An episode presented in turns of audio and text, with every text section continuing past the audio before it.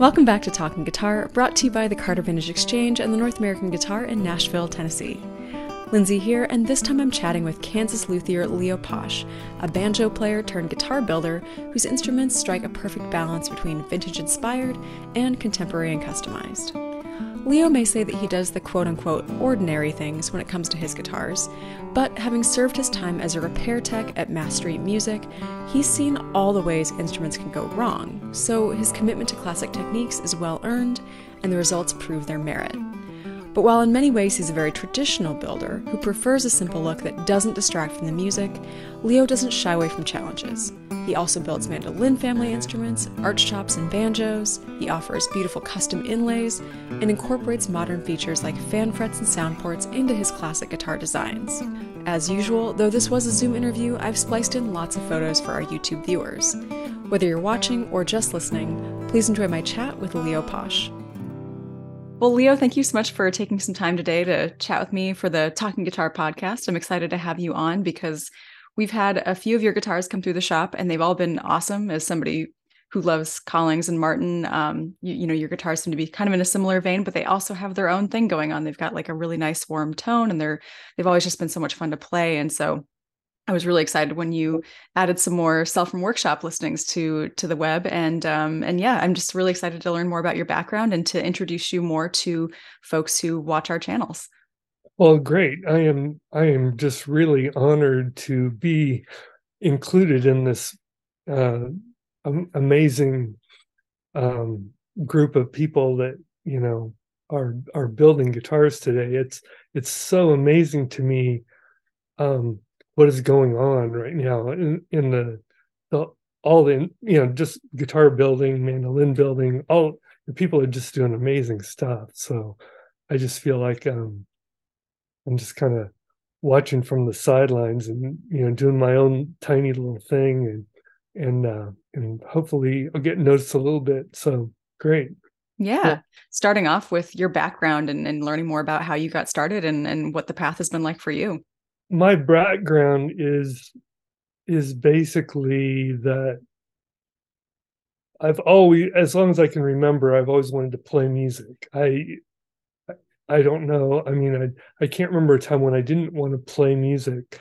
Um, nowadays, it seems like I don't want to play music as much as as as I used to, but I it's still there. Um, and and I've also been a person who's always been extremely interested in how things work. You know, um, like when I was a kid, I can remember taking my bicycle apart and seeing how does this thing affect that, and how does you know how does it all go together and make a bicycle, you know, that kind of thing. And so when I start when I did finally start playing guitar, um, the things that I could afford were cheap garage sale guitars, you know. So I kind of kind of messed around with them some, and um, then I got I got uh, I heard some banjo music. Well, young there was banjo music um, like on TV. You know, uh, I was a big fan of Hee Haw. Uh, I don't know if you are familiar with that show or know anything about it, but it was you know a terrible show, really. You know, especially if you, if you look at it today and and go back. I mean, the very very non politically correct, but um, there's amazing musicians on that show. You mm-hmm. know, Roy Clark. I can't even think of Buck Owens. Right. Um, I mean, uh, I can't think of this name. Another banjo player. So many banjo players, and I got really drawn into um, the banjo and I, and I just really I had to learn to play banjo. So uh, no, we're getting away from guitar, but mean, that's how I started. Mm-hmm. I started as a banjo player, um, and I took some banjo lessons at a local music store, and the local music store offered me a um, an apprenticeship there. But well that's that's pretty cool so i did that and when i was in high school and um i loved it because you know now i'm taking apart guitars and seeing how they work and taking apart banjos and seeing how they work and um being a young kid and, and I didn't have a lot of money, but I wanted a better banjo than what I had. It was a Gibson RB250 from the 70s. You know, almost any instrument from any company in the 70s was pretty crappy. it's not the best uh, era, I feel like. What's that? It's not known for being the best era. no, it's the 70s were, were pretty pretty terrible, the 70s and 80s. Um anyway, so I wanted to um I wanted to I decided I was going to make my own banjo. Awesome. And you know, you could get some pretty good banjo parts uh mail order. And if if you remember what mail order is, yeah. get your catalog in the mail and you know, you send off your check and for the this part and that part and wait, you know, several weeks and get it like today's instant. Yeah gratification. But anyway, so I built that my first banjo in 1980, and I really enjoyed the whole thing. You know, um, a coworker gave me a piece of mahogany. That you know, with banjos, it's a lot of bolt together parts, mm-hmm. but um, a coworker gave me this piece of mahogany. He said, "Here, this this would make you a great banjo neck." And so I learned to carve, you know, a neck and I loved it. Carving wood was was so fun, and then I um, did some pretty intricate inlays on it. Um, spent a lot of late late nights um, working on the inlay, and um, I really enjoyed that. You know, just fine tune and focus in. Um, my my playing field is about you know an inch square and i'm in this little zone is extremely enjoying it so so that was that was when i was a senior in high school 1980 i continued working in music stores uh, when i graduated high school. I i learned repair you know guitar repair instrument repair by doing it but i really started trying to focus on trying to do the best work that I could, but also focusing on communicating with my clients because it seemed like I was learning something from everyone.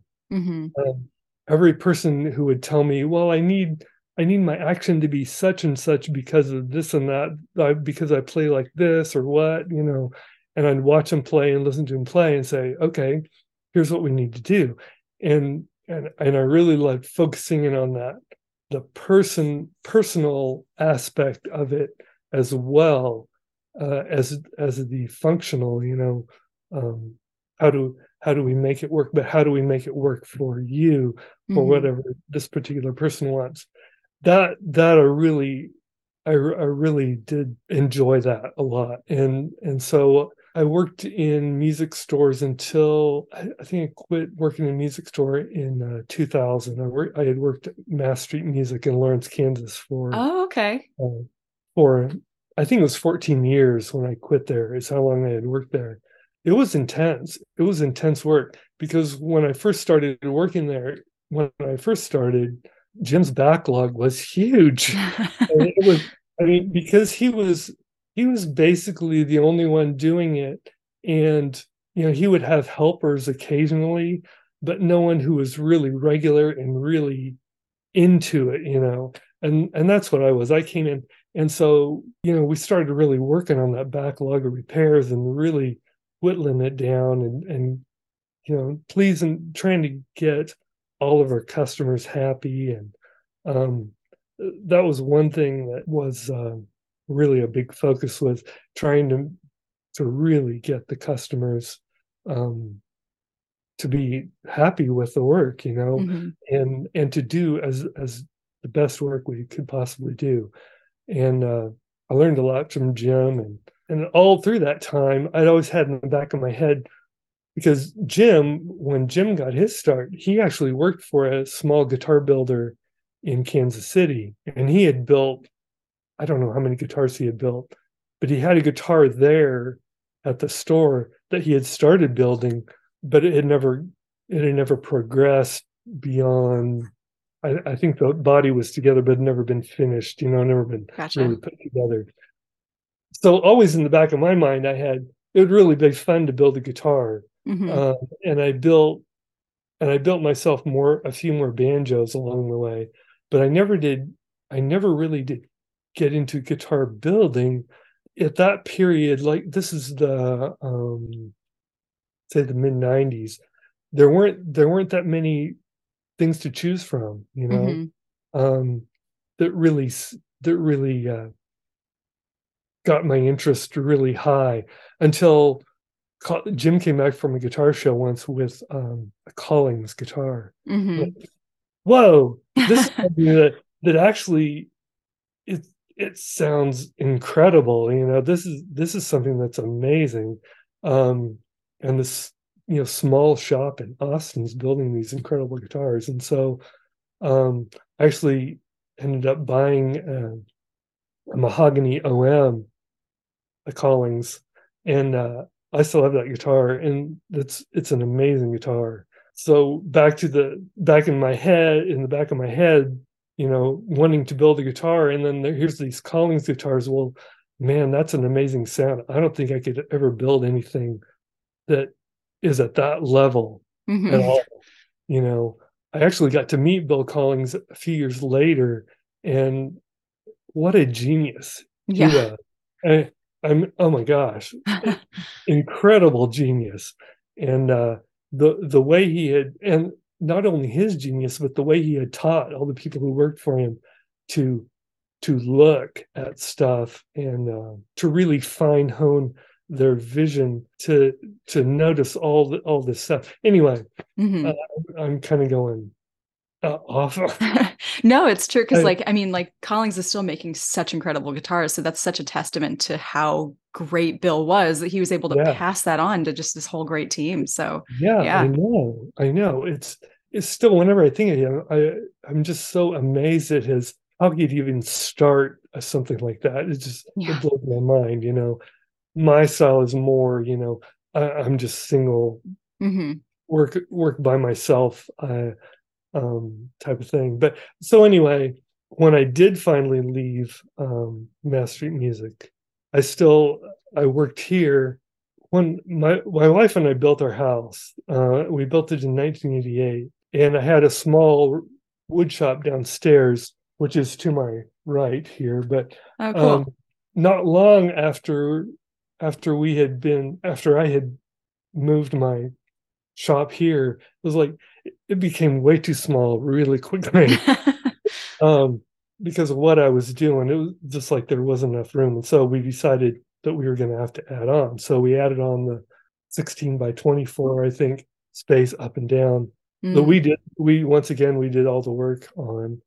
Um, I, I'm I'm if you haven't figured that out, I'm kind of a very do-it-yourself guy. I mean, I I love doing everything. Mhm. plumbing, electrical, uh, woodworking, um, other stuff, and uh, now awesome. I'm, even- I'm I'm even getting into. I taught myself welding last summer. Yeah, I'm I'm restoring an old truck.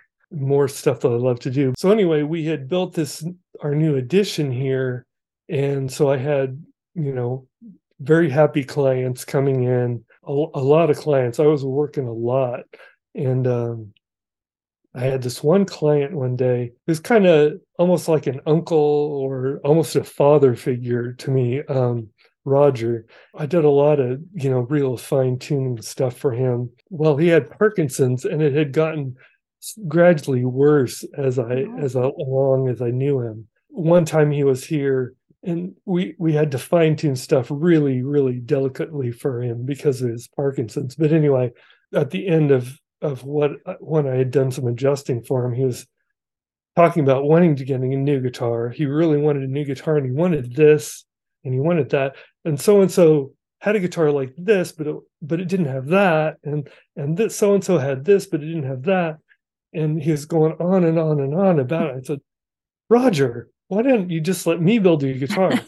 and practically before the words were out of my mouth, he said, Yes, let's do it. so so wow, okay, now I've really committed myself. Now I've got to do it. So before I knew it, um, Roger had a lot of influence in in the um, what was there? There was uh, some of those online guitar forums, you know, and uh, before I knew it, I had a list, a, a waiting list of. Oh, that's great. People. I know it was crazy. Yeah.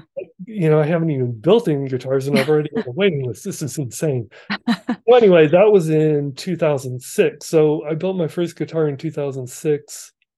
I think it was last summer. I finished up number 150. Wow! Wow, that's a lot. Like yeah. in that time span. Well, I know it seems like it if you if you just think about it, but if you average it out, I guess it averaged out to like 10 or 11 guitars a year. Yeah. Um, yeah, I guess that's true. Yeah. There's a lot of other stuff I'm doing too. So I'm saying, okay, well, that's, I guess that's not, that's not too bad. Mm-hmm. But I do have, I have a lot of interest in you know, all kinds of stuff. So it's just, it's, uh, it's been kind of crazy. So yeah, there, there's the, the short, the long short story. so, so did, I think I saw on your website. So have you still been building banjos that whole time? Or do you primarily build guitars at this point? Well, the market is mostly for guitar. Right. Uh, I'm really interested in, you know, banjo's my main instrument. That's mm-hmm. that's what I play. I love bluegrass and old time. But a banjo is it's another it's another one of those things like it's in the back of my mind, but if I wanted to really do it right, you know, I'd get into casting, the machining. I, I actually mm-hmm been machining for a long time. I worked at a machine shop for a year, uh, a really high tolerance t- uh, machine shop, and learned uh, the basics of lathe work and mill work. Uh, this was right before CNC. But anyway, so the machining I could do on banjo, but the casting of the parts and stuff, I don't know if I want to do that. Right, I, that makes sense. I'm, inter- I'm really interested in it, but I don't know if if that's something I want to do. Mm-hmm. But so to answer your question, I have built some banjos. I it's mostly the banjo work that I've done has been building um, uh, conversion necks. Okay. People, you know, I, I, don't know if you're how much familiarity you have with uh, vintage banjos, but the sought after Gibsons of the 30s, many of them were tenors or plectrums. Mm-hmm. And so they're the big thing is to convert them to five string, which is the gotcha. Main. So I've done quite a bit of that. Not as probably not as much as I'd kind of like to, but that's a really specialized. You really have to get your name out there for those. Anyway, anyway, we, we won't go there. We're talking guitars, not banjos. So it's related. We'll, we'll stick with that. Yeah, yeah. They are. Oh, they're very related. Yeah. In any case, okay. it's mostly guitar focused for you. Yeah, most it, most of the time. Because that's that's what yeah that's what i have the most interest in as far as customer interest so mm-hmm. as far as your own building um I, I, assume you probably draw a lot on your experience doing repairs with Mass Street, and that probably informs a lot of your decisions and and, and like you can right. kind of see there's like classic oms and dreadnoughts and that that sort of style like do you what other kind of influences or, or like teachers have you sort of pulled into your into like your approach to building my approach i guess is kind of I'm open to whatever. Um, I've experimented some with um, multi-scale instruments, mm-hmm. and um, I really like that for certain things. It's it's fun. I I built one. I think I built it right alongside number 150. It was like number 153 or something like that. The multi-scale OM. Cool. But it's so I love experimenting with different stuff like that. Um, octave mandolins and and uh, octave mandolins in a guitar body, a mm. small guitar body, you know, like a uh, like an L double O body, but with an octave mandolin with a multi-scale neck. And I've done a few of those, um, and I really I like that instrument. Interesting. It's I, yeah, yeah. It's fun. Uh, so it's it's kind of a different sonic thing, but it's it's it's fun to play. Mm-hmm. Um, yeah, not a lot of folks are doing stuff like that. I, a friend of mine just got, um, well, he had bought a Lawrence Smart multi-scale. I think it probably mandola. I think eh, mandola mm-hmm. or octave mandolin, and then he commissioned a one from Filed, um, a Citroen actually. Oh, but, okay. um, yeah. but yeah, it's like you don't see a lot of folks doing the multi-scale thing on mandolin family instruments. Right. It, it, I guess it's a little out of the ordinary, but it, it seems to work. Yeah, so, definitely. Yeah well i guess kind of digging digging more into um, into your approach with building um, in terms of bracing and, and, things like that and construction techniques are you are you like a hide glue X brace kind of oh. person, oh. or do you do anything else kind of out of the ordinary there? I'm very ordinary. uh, I mean, it works. give me an X brace and give me hide glue. I, I, guess I really do tend toward the traditional. Even when I'm doing more a more modern instrument, I tend toward the traditional innards. I mean, my bracing. If you look at my bracing, it's a little bit different from you know the standard Martin bracing. It's kind of the shape is a little bit different, but but the layout is pretty much very very similar um i mean as close as you can get when you're studying instruments you know that can vary you know greatly from in the same model well i mean martin's didn't vary a whole lot but you know gibson's if you look at the variations there are are pretty wide ranging but anyway the traditional layout style of bracing that seems to work for what i want to do I, i'm I'm really happy with that pretty much, you know, mm-hmm. and and there's some tweaking here and there. But another thing I want to point out is when you've done repair, as long as I have, you see the great guitars, you see all this great stuff, but you also see the stuff that doesn't work. Right. Experiment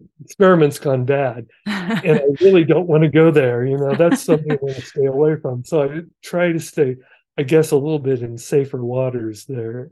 Mm-hmm. Although I have a, I have a pretty good idea of what's safe and what's not, but but I'm a very traditional. I mean, if you look at my instruments, you know, just looking at the the outside of them, it kind of screams, well, this guy's you know very traditional. Mm-hmm. Um, the the the truck I'm restoring is it's a '54 Chevy pickup, you know, so going back to traditional with that too. So kind of the uh, the grumpy old guy, the grumpy old hermit in his in his home shop away from everybody, doing his own, doing his uh, you know traditional little thing. With your bracing, do you scallop or do you generally go for more of a straight bracing, kind of like more Gibson style?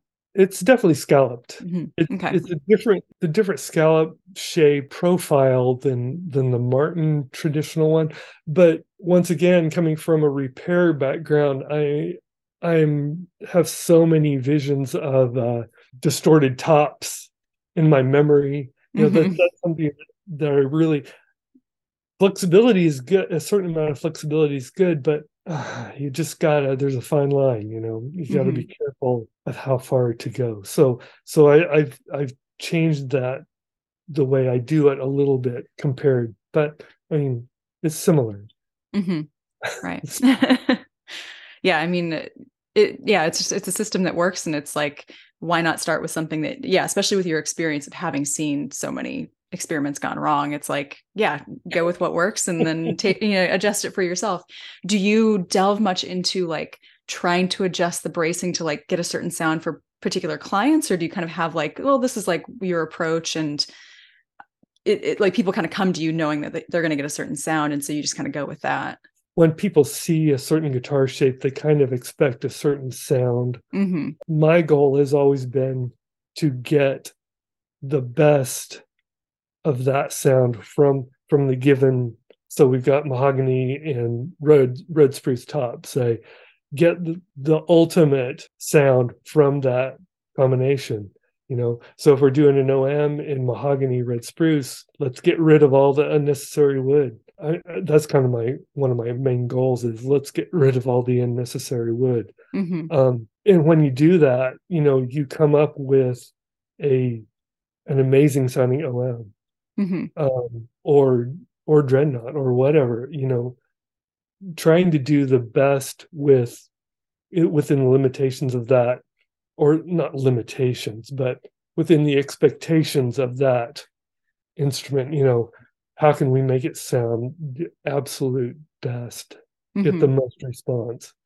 The I guess the thing that that's always blown me away about the you know the 30s guitars, Gibson and Martin, is the response from those guitars, and that's what I want to get in mine is is is a response that is just you know you can play it soft you can play it hard uh any anywhere in between and and the guitar is going to do what you want mm-hmm. so I guess that's kind of my goal yeah yeah that makes sense and, and and, yeah i mean I, from the three or four, I think at this point, guitars of yours that I've gotten to play. Like that's you you've definitely achieved that. Like they're always really responsive and and just and versatile. Like you can kind of do, I mean, that just like what you want out of an OM or like a GA size guitar, you get, you know, that full spectrum of sound. And and yeah, you do a great job with that. Good. So Oh, well, good. Good. That's what I'm trying to do. Yeah. Yeah. Well, speaking of, of sticking with traditional choices, um, with tone woods, it seems like you kind of yeah you kind of stick with the classics. But I noticed on the one of the AJs that you uploaded, um, you used Hor- or Hormiga or Ormiga maybe. Amigo. Yeah,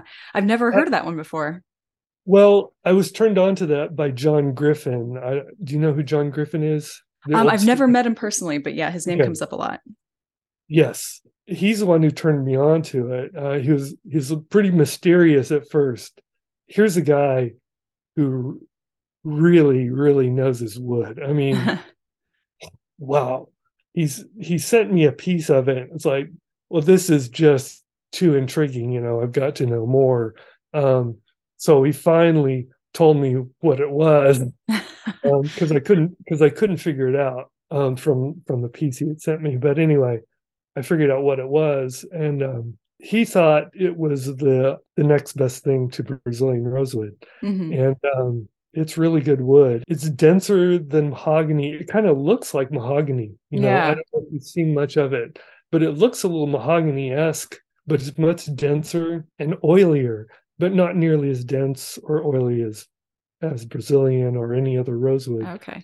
but man that that wood is uh makes a really stunning guitar it's got a, a beefy low end but it's not as thuddy as you know like indian rosewood can be kind of thuddy in the low end but Mhm. um, well not when i build a guitar but um so it, it doesn't tend toward that thuddiness like like um indian rosewood does um and the high end it's got some pretty nice sizzle in the high end but not as sizzly as as brazil as say brazilian rosewood is but it has i would call it fruity sparkle in the high end Mm. You know mahogany is is pretty dry in the high end which i like a lot you know it's Mhm. the high end is very dry um but ormigo the the high end is is is sparkly and and uh like i said fruity Mhm. so if that makes sense i don't know yeah. if these uh, flavors convert over to sound but it sometimes in my mind it, it seems like they do so yeah, yeah, definitely. okay. Yeah, and and just uh, from you know, it's always kind of hard to tell just from a video alone, but like that video of Rick Ferris playing that guitar, yeah, it's it definitely has. Mm. Yeah, it tone descriptors are always so hard, but it, yeah, it has a really nice high end. when you do the the recordings the the build the building all this stuff I, i'm kind of in this little bubble here um i don't know if if it if i've made that clear or not but i live out in the country so i'm you know 15 miles from from town uh I live in the country. I don't hardly have people coming out anymore like i used to. I used to have people coming out a lot especially since the pandemic you know. It's like i've been in this little bubble of of my own making. And so it's really nice to hear oh that you know this comes out in the recording. I, i'm i'm glad to hear that because i can i can make it seem that way to myself but i don't know for sure if other people are seeing that or not so great yeah, yeah, definitely. yeah, but sticking with the tonewood conversation. So, are there any other, I guess, maybe less common tonewoods that you've experimented much with, or do you generally stick to the mahoganies and the rosewoods, etc.? um i like maple guitars Yeah, um maple guitars are underrated i think definitely. Yeah. Uh, yeah. Um, I have had some, I've built some, at least one maple OM. So other other maple guitars, and I really, I really like maple, and so that that VJ is a maple guitar too that you listed, right? Yeah. yeah, I don't I don't even know how to describe sonically what you get with maple, but it's different and it's it's very pleasing. I think Mhm. there's a there's a dryness to it like mahogany but yet it has but the high end is is so clear Mhm. I, don't- I don't know i don't know how to describe it i, I need to play one again and and for, refresh my memory of how it sounds Yeah.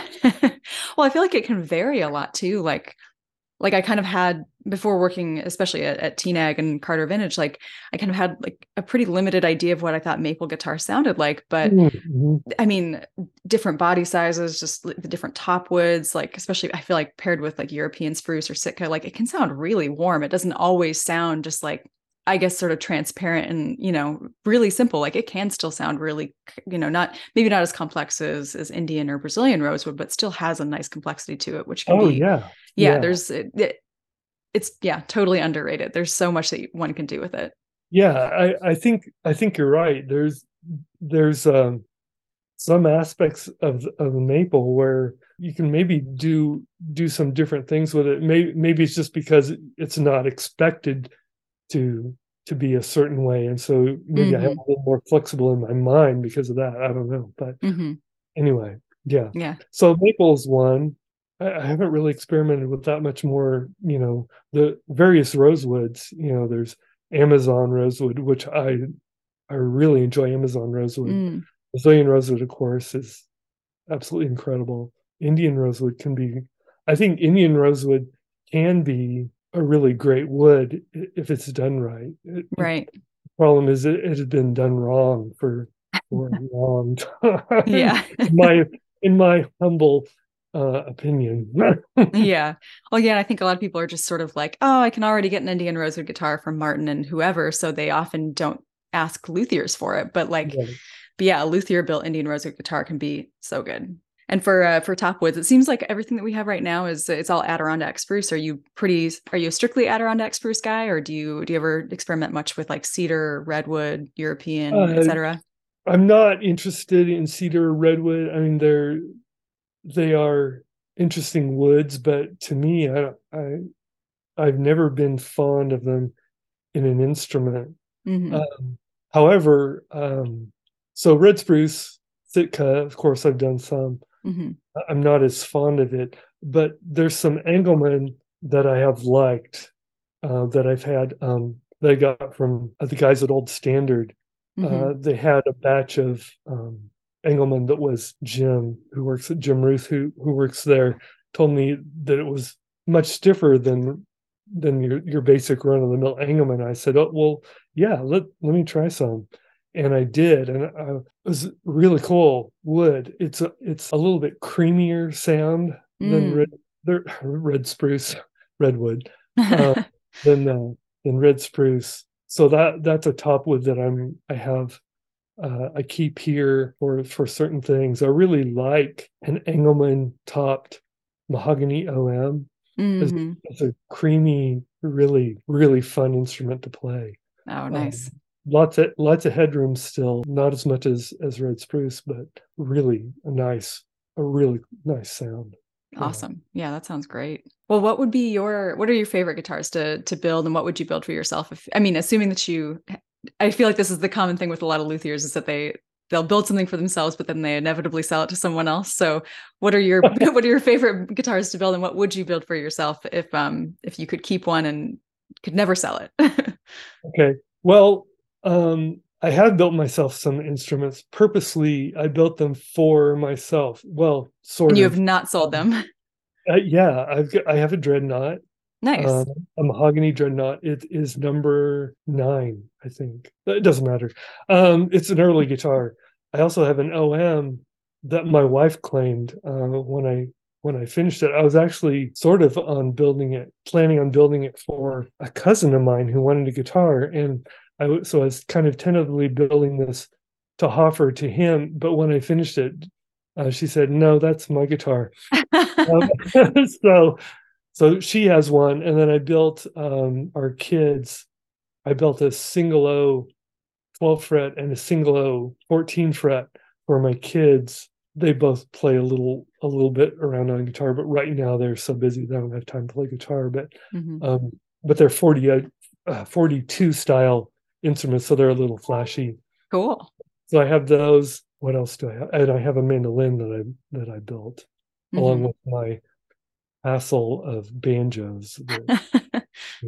So if I was going to build, uh, there's one, there's two instruments that I really like to build for myself, and one is like a J uh, style, you know, mm-hmm. short scale uh, jumbo, like the J45.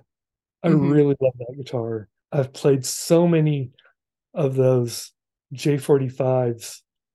I put so many of them together, um, and whenever they're put back together, they they just blow me away. And uh, I just recently built one for a guy in in Nashville, by the way, and I'd really like to build myself one of those. So J45. And I've also built one of those small, you know, the guitar like Dave Rawlings plays, uh, the little Epiphone arch. Oh top. yeah, yeah, yeah. I built one of those for uh, one of my clients. I would really like to build myself one of those. I think that'd be fun hmm for jazzier kind of stuff, or even Mother Maybelle type of stuff, which Yeah. is more my speed. You know, I wish I could play jazz, but I'm more of the Mother Maybelle style player. yeah. well, that's awesome. So yeah, I, I thought I saw mandolins on your website too. So um, yeah, have so have you gotten much into building mandolins in archtops? 'Cause I feel like that is kind of its own, like I don't want to say a step up, but like kind of it's it presents a lot of its own challenges. I, I would say step up. I would say, yeah, it's a step to the side, but also a Yeah. step up as far as your level of detail and and craftsmanship. If you're building like an F5 with with full binding and stuff, Yeah. it's, it is going the the intensive work that goes into that, and the people who who can do that regularly just blow me away because, like I said, it it's a step up. It doing inlay is one thing, but that kind of work is it's mind-boggling. hmm So the the mandolin that I have that I for myself, the ones that I made for other people are fully bound and everything, but the one that I have for myself is it's unbound. So so there's none of the fancy stuff. It's very it's very much my style, um, which is plain and simple. You know, I like. I guess I'm kind of that. I, I guess if if I'm building something for myself, I'm gonna make it fairly simple. hmm Yeah, with um with so, so with your aesthetic choices, I, I noticed on the back of your of some of your headstocks, you do like a little is it like a bluebell or what what what is that little plant that's Oh. on the back of some? That is, oh shoot, I can't remember the scientific name, but that is called a grayhead coneflower, Oh, Which- okay. which is a, a, a wildflower that grows around here. Uh, if you can if you can catch it in in uh, native prairies and stuff like that. Mhm. Uh, my wife and I are are both really into um, native wildflowers and uh, stuff like that. So we planted, you know, little areas here and there here, and so those grayhead coneflowers kind of tend to come out. Uh, you'll see them pop up, you know, by by the walkway somewhere, and it's like, oh, there you are. That's that's fun to see you there. And yeah. so, so anyway, when I, when I was first starting building, I was kind of toying with the name of of wildflower instruments or wildflower guitars or something like that. And so that's where the little drawing comes from. okay. uh, Is a holdover from that. I, I kind of decided that I just wanted to go with my name rather than the, since I'm more traditional, you know, it is more traditional to have your name. so, well, that's why I decided to go. So, oh, that's cool. yeah. Do you delve much into into like fancier inlays at all, or kind of keeping with with your own personal style? Do you like to keep it more simple? I guess on guitar, I think to me it just looks. I like the more understated, like the like the Martins from the like the 30s, the, hmm and the D45s. You know, it's it's so it's so understated, but it's extremely gorgeous, and that Mhm. that's what I love. Um, so, but when I do banjos, you know, I just it's go all out. You know, sure in, inlay every every aspect. But but once again i mean that's the tradition you know if you um if you've ever looked at many vintage banjos i mean the the the banjo inlay stuff is is insane. Um hmm have you have you paid much attention to that I'm not a Um, big banjo person, and Mhm. kind of I'm I'm a bit more on the I like the understated looks of things too. So when I do see banjos that I like, they're usually sort of the more stripped down, like Yeah. open Yeah. back kind of thing. But obviously, like just having worked in the store for a while, yeah, you see some pretty ornate banjos come through that are very they got the bling. yeah the very bling, yeah. the bling and the pling yeah. so anyway um but yeah uh so on guitar but if somebody wants some custom inlay like excuse me i've done uh the one thing i really like to do is um when somebody wants a custom inlay on the peg head. To me, that's that's really cool. Well, any custom inlay is cool, but I I really like the peg head because it's it's this little open area that um, it's kind of it doesn't distract from the rest of the guitar as much as you know when you when you do inlay up the fingerboard then you're getting away from the music you know yeah yeah no, i'm kidding but um not kidding, kidding. you decide yeah um, to each their own yeah so yeah i like doing i like doing fancy inlay but i i like it when we keep it to the peg head or keep it you know fairly subdued mm-hmm. yeah. so what is one of your favorite inlays or maybe most out there that you've done on the headstock? Is there anything that really really like you remember and you're like oh that one was crazy i did a hummingbird one a few years ago. I can't remember who that one was for. The hummingbird one was pretty intense because yeah. a lot of tiny little pieces. So that that was a really a really fun one. Uh, another one i that i really liked someone who who lived in Ireland at the time, and it, so I had to do all the inlay on the guitar had to be um, able to go out of the country without being seized. Right. Um, yeah. So so we used uh, a bunch of stone, colored stone, and stuff like that, rather than any any pearl, uh, pearl or whatever. Mm-hmm. So that was really that was really fun inlay too. Um, cool. Yeah. Do you? So uh, yeah, I was going to ask if uh, if you did most of your stuff with with pearl, or if it was more like you incorporate recon stone, or, or even just like other wood pieces and maybe dyed or not dyed. Yeah, all that stuff. All, yeah. all that cool. A, a lot of times, I don't like to mix it as as much. Like if I do abalone, like to keep mostly abalone or Mm-hmm. it depends on it depends on the piece, of course. yeah. no, that makes yeah, that makes sense. One question I, I had too was uh, do you do most of your work um, or are most of your guitars that you build commissions that you build for a specific person or do you work with many shops and, and get things um, kind of on the sales floor? When I was doing, I, have kind of slowed down in these last couple years.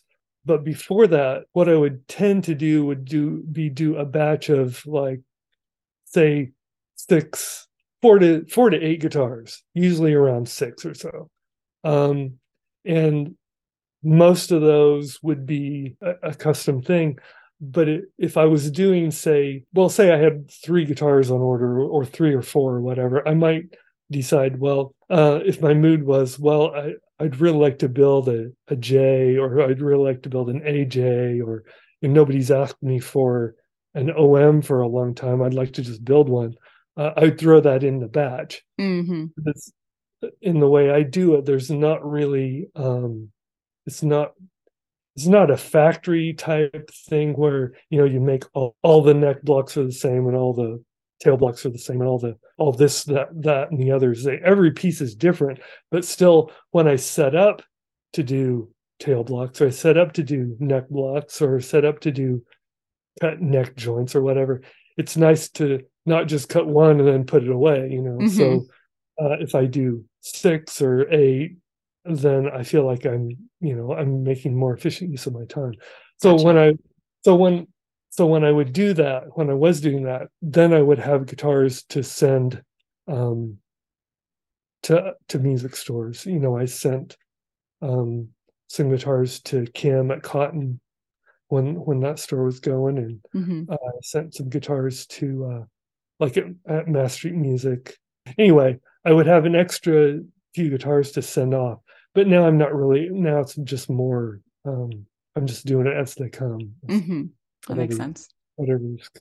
I'm not so much troubled by um, setting up to do just one or two, whatever the part may be. You know, one or two uh, binding routes or one or two whatever. Mm-hmm. Uh, it's yeah. it's okay. I can, I can, deal with that inefficiency now. I, am not so. yeah, that makes sense. Um, so, do you do pretty much everything in house, or do you, uh, in, including finishing, or do you have a, a finisher outside that you send your guitars to? My finisher lives in the garage about oh 60 feet east of me here, um, and he's and I might seem like a little a grumpy old guy, but he is a really grumpy old guy. Um, because he's stuck out there in that that um bar in which has houses my machine shop and garage and also the spray booth. so um so yeah i i i do i do as much as i possibly can Mhm. on everything it's not that i don't trust somebody else to do it it's just that i feel a lot better when i do it myself you know? Um i have i have a customer who who i do finish work for. I just that's well i do finish and electronics for and for a long time he sent his guitars off to be finished. He would get his guitars back from the finished guy and then i would have to spend several hours or whatever amount of time redoing the finish on that and, and that's just something i don't want to have to deal with. I don't want to have to, you know, do a, a tiny touch up from somebody else. I'll I'll just if there's going to be a touch up, it's going to be my fault. So, so there you go. I'm, Yeah. I'm going to take care of. It. So yeah, I I like just to do everything. Yeah. I guess I should have assumed that based on the fact that you had said that you are, yeah, you're a, a DIY kind of person and, and you like to take everything in your own hands. And yeah, and yeah, it seems like that's finish is like the kind of the one thing that a lot of folks do have to send out for, but to be able to have that full control, I mean, I think everybody wants that. It's just sometimes it's hard to outfit yourself for it, but that's that's awesome It that you can do that. It is, and and I'm lucky because because I have the room to do it, and Mhm. I don't have the um here in Jefferson County, Kansas, we don't have environmental regulations for how much uh VOCs I can put out. You know, nobody's going to come and measure the output on my spray booth fan on any so I don't have to worry about that. Mhm. I, I do such a small amount of stuff. I, I don't think it's a big deal. It kind of does bother me environmentally though a Mhm. little bit. Honestly, I'm a, I'm a kind of an environmentalist, you know, and I'm and, and so it, it that bothers me a little bit. And so I try to keep things to a minimum as, as much as possible. So, No, yeah. but you know, thin finish is what we want anyway. So Right. Yeah. Do you do uh, nitrocellulose or do you do something else? it's nitro. Okay. Yeah. Yeah, makes sense. Yeah, um yeah, I guess the not having to worry about those regulations is kind of a blessing and a curse, but it's it's good that you're mindful of it anyways and um you just get to have that flexibility and you you don't have to worry about the government breathing down your neck too much. Well, I'm trying to go through my questions really quickly to see if I missed anything. Oh, I wanted to ask about your your family music situation. So all so your wife plays, you play, your kids all play. Do you guys um do you guys play much together or do you, are you involved with the local music scene at all? my wife and I play together um, occasionally. Uh, we used to play together a lot, um, and we we actually met um, by we met through the banjo. We were we were both banjo players at local jams and stuff. And Mhm. she's a great singer, and I and I don't sing, so um, and she was willing to uh, learn to play mandolin better than me, and so uh, we, we can we can play together some without without um, having dueling banjos all the time. and uh, um, so there is a a pretty good local music scene, but uh, like I said, I've kind of been um, in my bubble these last few years, so I I don't really know what's going on there. But I need I need to get back into it. I want to get back into it because I really enjoy and I miss performing. Um, Mhm. It's uh, it's really uh, it's kind of another aspect of what I like to do that I, that I haven't gotten to do for a while, and I really miss it. So yeah, got to get back into it. Yeah, for sure. Do you guys have any music available online? The band, the bluegrass band that I used to play in, may have some videos or or stuff online. I'm not sure. I can send you a CD if you want. Yeah, I'd love that. you're interested. Yeah, Oh yeah, sure. I I will. Okay. awesome. I can send you one of mine too, so it can be a, a fair swap. awesome. That, that's great. I I was really enjoying your playing, by the way, from from some of because I watched some of the videos oh, uh, thank before you. we were going to do this, so that I would kind of get you know tuned in what was going on, and I, I really enjoy your playing. It's very very tasteful and thoughtful playing. It's very nice. oh, thank you. I appreciate that. Yeah. What What's next for you? Are you doing any shows or anything this year, or just kind of plugging away at building guitars and trying to get back out there playing music?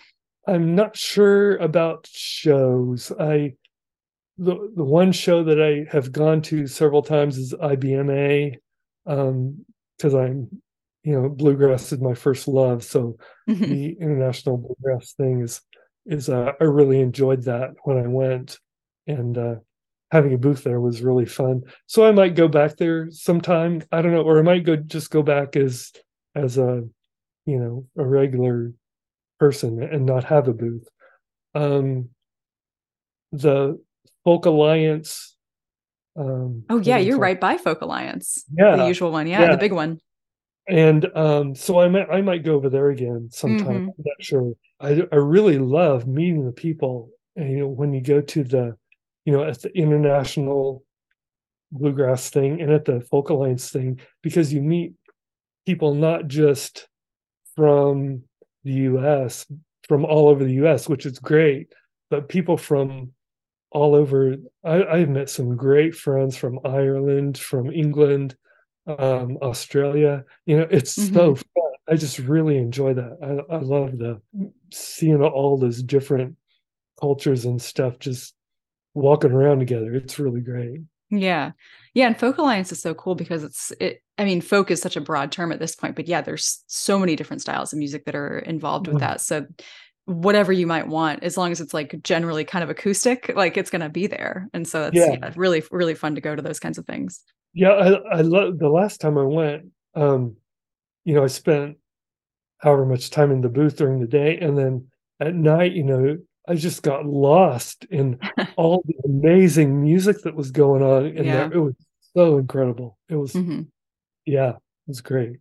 Yeah, yeah, and I'm surprised that more luthiers don't do things like that. Like I think I think it was John Slobod who was talking about going to Swannanoa and how you know there obviously there are the guitar shows, but you want you know you it's it's good to go to those music centered things too and, and, and there are usually like a few folks who are exhibiting their instruments but like that's such a great place to go and connect with players and get your hands yeah. or get get your instruments into their hands so yeah. yeah yeah that's a good thing to do for sure yeah for sure yeah well leo i think i i'm out of questions and this has been so nice to chat with you and and i'm excited to hopefully get some more of your guitars sold and, and get to have some more come through the shop. And uh, and yeah, I, I have got nothing else, but this has been great to to connect with you.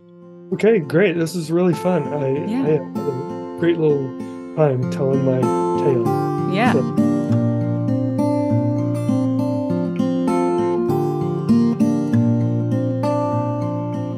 Thanks for listening to this episode of Talking Guitar. In addition to the two pre owned Posch guitars we have in the shop now, Leo has several from workshop listings for guitars that you can order directly from him, including an advanced jumbo model featuring Hormigo, that beautiful Brazilian rosewood like tonewood that we discussed, as well as a 13 fret mahogany double O and an Indian rosewood AJ, all with red spruce tops. If you're enjoying these luthier interviews, please take a second to rate and review Talking Guitar on your podcast app or give us a thumbs up on YouTube. It really does help, and I'd love to hear your feedback. Be sure to follow us on Instagram, Facebook, and YouTube at The North American Guitar. And as always, please come back next week for the latest episode.